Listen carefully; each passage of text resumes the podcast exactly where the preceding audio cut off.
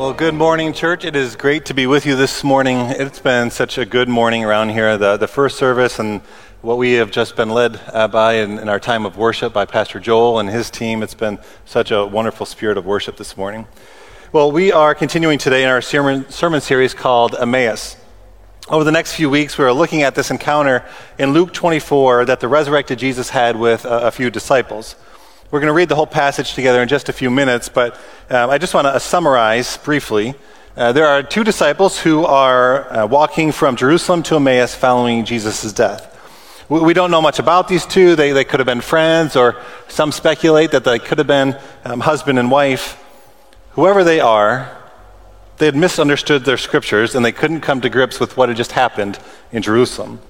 After all, saviors, messiahs, powerful ones, don't get killed on crosses. I mean, their mental constructs just couldn't make sense of all this. It didn't fit into their system. And these two disciples aren't alone in this. There have been all kinds of people who have misunderstood Scripture. There have been plenty of people who have failed to understand who Jesus is and what Jesus is all about. Plenty of people have gotten Scripture wrong. That's what we're talking about today. How do we see Christ in Scripture? Or maybe better yet, how did Jesus view himself in light of Scripture? As I said, the, the two in the story aren't the only ones who have missed Jesus when reading the Bible. Uh, there's a very well-known individual who decided to make his own version of the New Testament. So with a, a very fine blade and, and some glue, he pieced together his own version. In, in the process, he left out all the miracles, anything supernatural, anything having to do with the divinity of Jesus, especially the resurrection. And what was what was left was a nice document with good moral teachings. Uh, this person was Thomas Jefferson, and the book was known as is known as the Jefferson Bible. And for Jefferson and other deists like him, Jesus was a good moral teacher, but he certainly wasn't divine. And so Jefferson, you might say, made Scripture in his own image.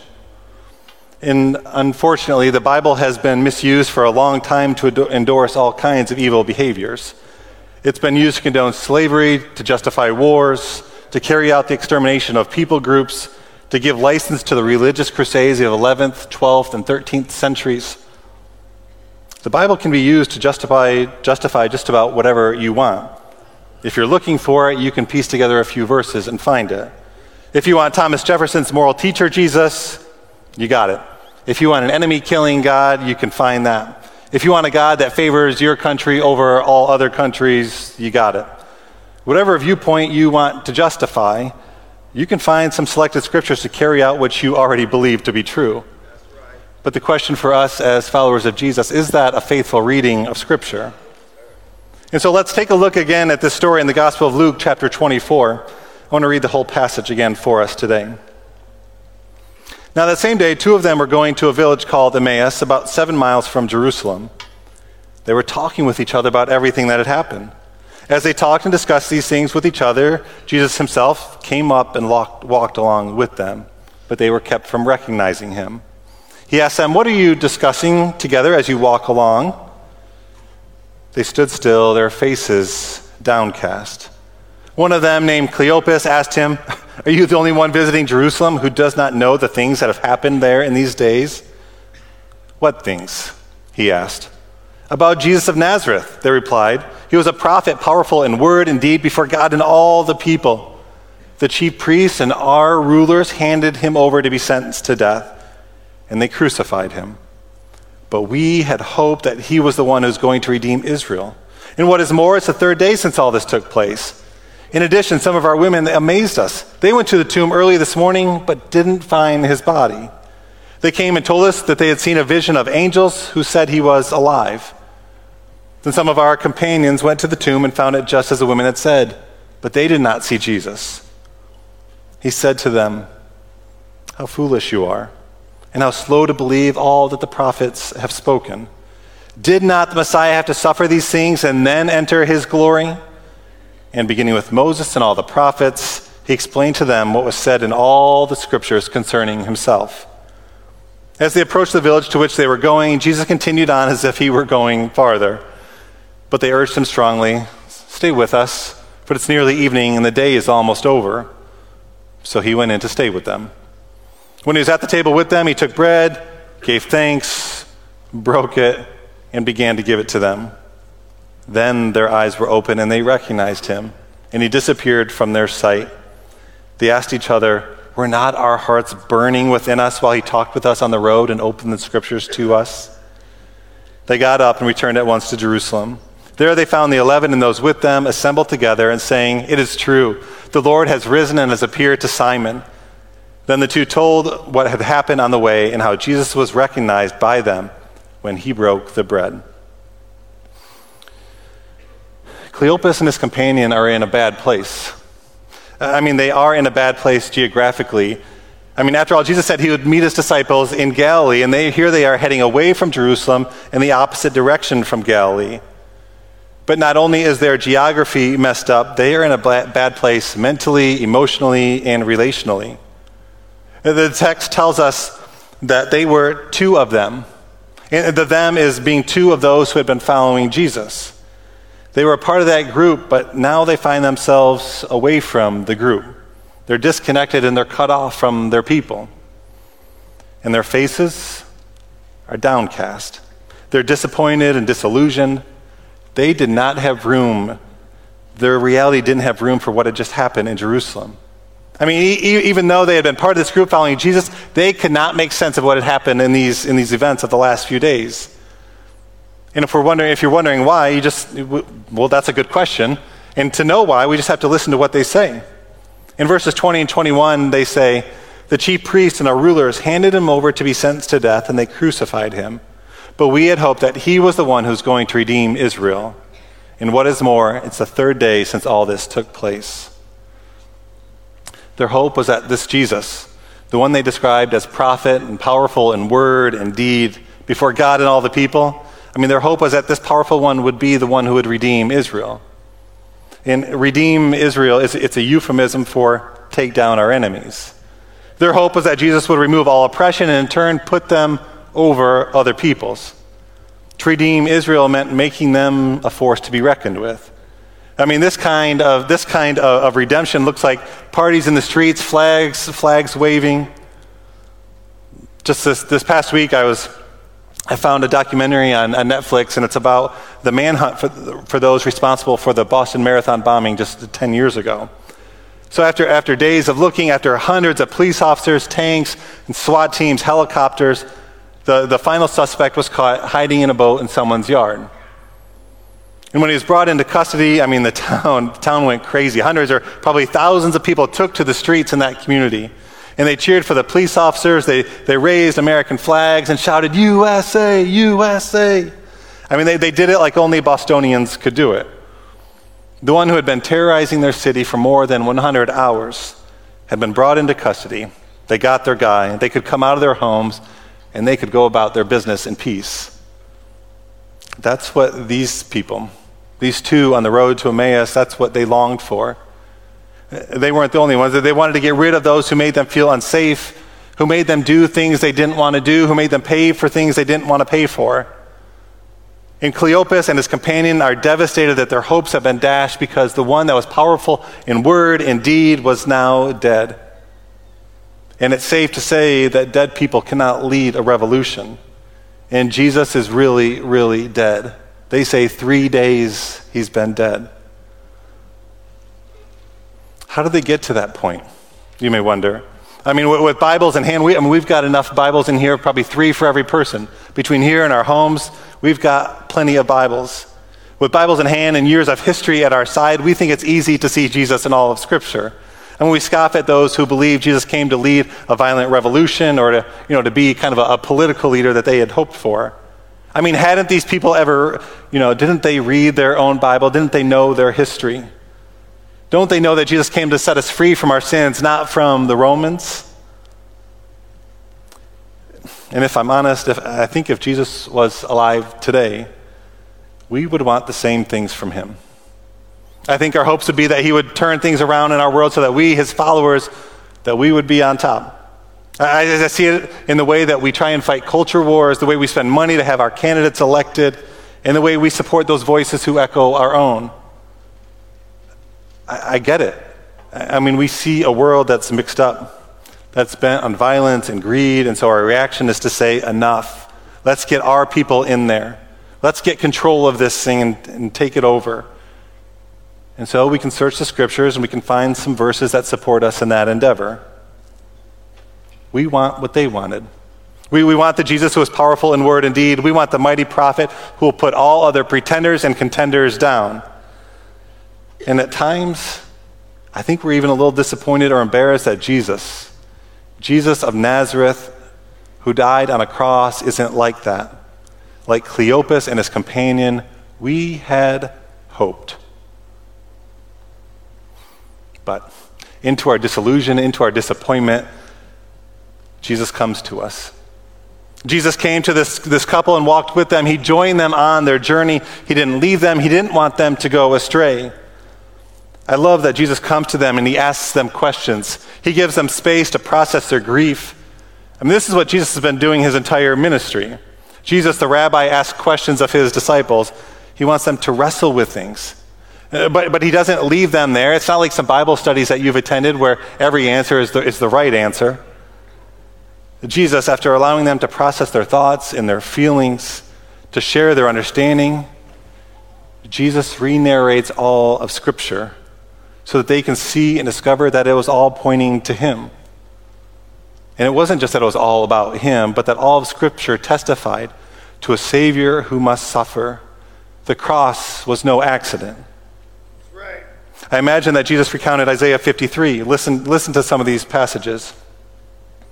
He grew up before him like a tender shoot and like a root out of dry ground.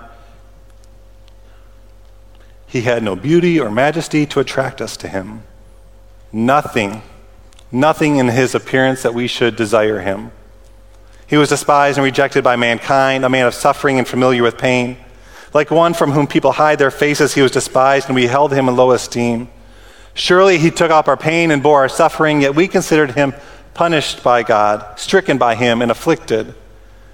But he was pierced for our transgressions. He was crushed for our iniquities. The punishment that brought us peace was on him, and by his wounds, by his wounds we are healed. Thank you, Jesus. Moving to, to verse seven, he was oppressed and afflicted, and he, he did not open his mouth. He was led like a lamb to the slaughter, as a sheep before its shearers is silent, so he did not open his mouth. By oppression and judgment, yet he was taken away, yet who of his generation protested? He was cut off from the land of the living. For the transgression of my people he was punished. He was assigned a grave with the wicked and with the rich in his death, though he had done no violence, nor was any deceit in his mouth. I'm guessing that Cleopas and his companion had read the writings of Moses. I'm guessing they were familiar with the prophets. I mean, this is the first step. We do have to know Scripture. We do have to read it in order to know it. But in reading it, we need Jesus to narrate it for us so that we can see Jesus in Scripture. We need to invite Jesus to sit with us, to talk with us, to inspire us as we read his word. John five forty-six, Jesus says, if you believe Moses, you would believe me, for he wrote about me. John five thirty-nine and forty says, you study the Scriptures diligently because you think that in them you have eternal life. These are the very Scriptures that testify about me, yet you refuse to come to me to have life. And then at the beginning of Jesus' ministry, just after returning from wilderness temptations, the gospel writer Luke shares this story. It says, he, Jesus, went to Nazareth, where he had been brought up, and on the Sabbath day he went into the synagogue, as was his custom. He stood up to read, and the scroll of the prophet Isaiah was handed to him. And unrolling it, he found the place where it is written, the Spirit of the Lord is on me, because he has anointed me to proclaim good news to the poor. He has sent me to proclaim freedom for the prisoners and recovery of sight for the blind, to set the oppressed free, you, to proclaim the year of the Lord's favor. Then Jesus rolled up the scroll, gave it back to the attendant, and sat down. The eyes of everyone in the synagogue were fastened on him, and he began by saying to them, today, this scripture is fulfilled in your hearing. The anointed one, the one foretold in Scriptures, was Jesus. Jesus was the one who would proclaim good news, who would free the prisoners, give sight to the blind, and set the oppressed free.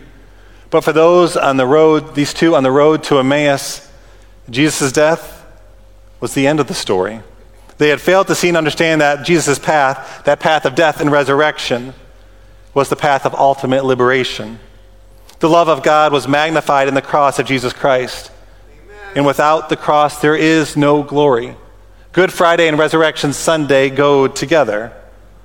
I mean, this is what the, the Apostle Paul was constantly trying to convey to the churches that he ministered to. In First Corinthians, Paul writes to the church, "For the message of the cross is foolishness to those who are perishing, but to us who are being saved, it is the power of God. For it is written, I will destroy the wisdom of the wise, the intelligence of the intelligent, I will frustrate. But where, where is the wise person? Where is the teacher of the law? Where is the philosopher of this age? Has God not made foolish the wisdom of the world? For instance, in the wisdom of God, the world through its wisdom did not know him. God was pleased through the foolishness of what was preached to save those who believe. Jews demand signs and Greeks look for wisdom, but we preach Christ crucified. Hallelujah. A stumbling block to Jews and foolishness to Gentiles, but to those whom God has called, both Jews and Greeks, Christ the power of God and the wisdom of God." And then in another letter to the church in Galatia, Paul writes, "May I never boast except in the cross of our Lord Jesus Christ, through which the world has been crucified to me and I to the world." I think it's safe to assume that Paul would tell us that if we are reading Scripture in any way where the cross disappoints us, then we're not reading it correctly. I mean, after all, Paul once pursued members of the way. The, the follower, he pursued the followers of Jesus. He pursued them. He was zealous for God, yet his zeal was misplaced. He stood by while people were persecuted and killed in the name of this God. Paul needed his view of God to be deconstructed so that he could rightly see Jesus. And I know I said that the de- deconstruction word, for some of us, that, that, can, that word can get a bad rap. Sometimes we see it as a, as a way just about walking away from faith. But sometimes it's necessary because our view of God is contrary to the way of Jesus. We need to keep going back to the Scripture. We need to read it in community with other believers, and we need to ask Jesus for help. We need Jesus walking beside us as we strive to figure it all out. Amen. The reality is, without Jesus helping us, a Savior who dies on a cross will never make sense. But this is the wisdom of God. This is where this is where life is found both now and for all eternity. At a time when far too many people were using the Bible to justify slavery, these prisoners, stolen from their homeland and put on trial, saw something in the very same Scriptures that liberated them. They saw not, not a God who was out to punish them, but Jesus who came and suffered like them, Jesus who went to the cross and was raised to new life. Who is the God that you've been worshiping? If we're honest, when things are going well, we probably don't give this much thought. When we are on top, when life is going our way, when our people are getting elected, when culture supports our way of life, then our view of God is, is it's pretty secure. We don't question much when God gives us what we want. But most of us don't live there. Most of us have experiences like these two on the Emmaus Road.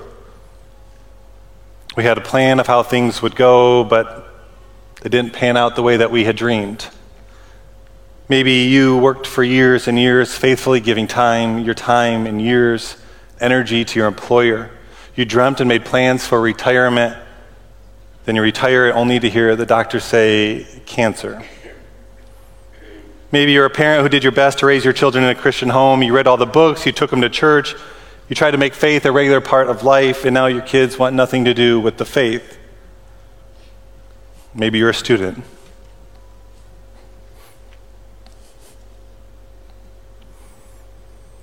Your parents have done their best to give you a living, active faith.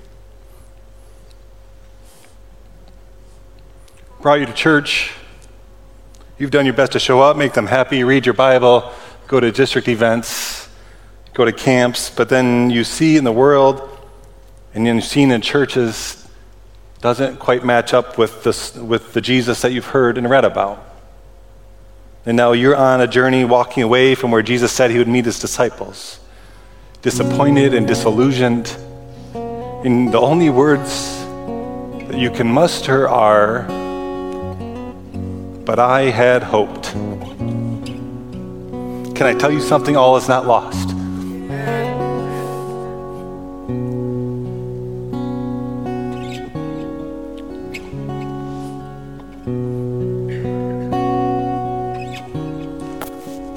things may be different than what you had planned or expected. But right now, in the middle, in the middle of your journey, Jesus comes to you. He walks with you and he talks with you. He gives you space to grieve, but Jesus just doesn't stop there. Jesus, when we give him the invitation like the two did in this story, Jesus comes and resides with us. Did you notice that these two weren't transformed when Jesus told them things? It wasn't through the acquisition of new information that made them change their minds. I listened to a podcast this week with a woman who had had a Master of Education degree from Harvard in, in mind, brain, and education. She's also an ordained minister and a nationally recognized expert in disciple making and the neuroscience of transformation. When talking about how transformation happens, she said it's not through the gathering of facts. I mean, you can know the fact that God is good, but does that change the way that you live? We need to be transformed through relationship, through experience, and by remembering and recounting our own story. She said the head doesn't teach the heart, it's the heart that teaches the head. Amen.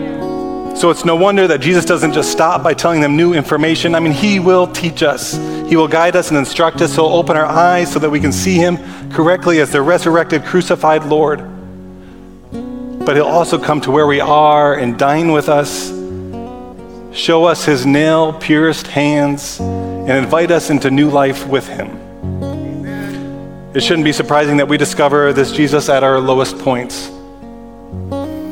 For it's when there's a diagnosis, when failure strikes, when we're abandoned by those we love, it's there that we discover who Jesus really is. He's the one who is with us, the incarnate one, who knows what it's like to be human. In our own suffering, we discover the one who was dis- who was who suffered but was raised to new life. Joel has come to lead us in a song and response, and I would encourage you just to seek Jesus, to welcome him alongside you, to speak to you.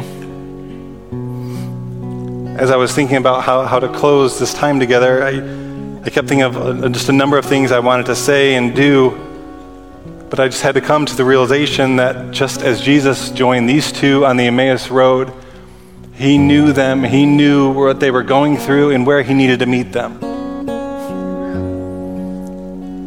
The Holy Spirit is, is competent, is willing, is able to meet you where you are. I don't know what it is you're carrying, I don't know what it is you're going through, I don't know what it is, the, the grief that you carry. But Jesus is here. Hallelujah. And he will meet you.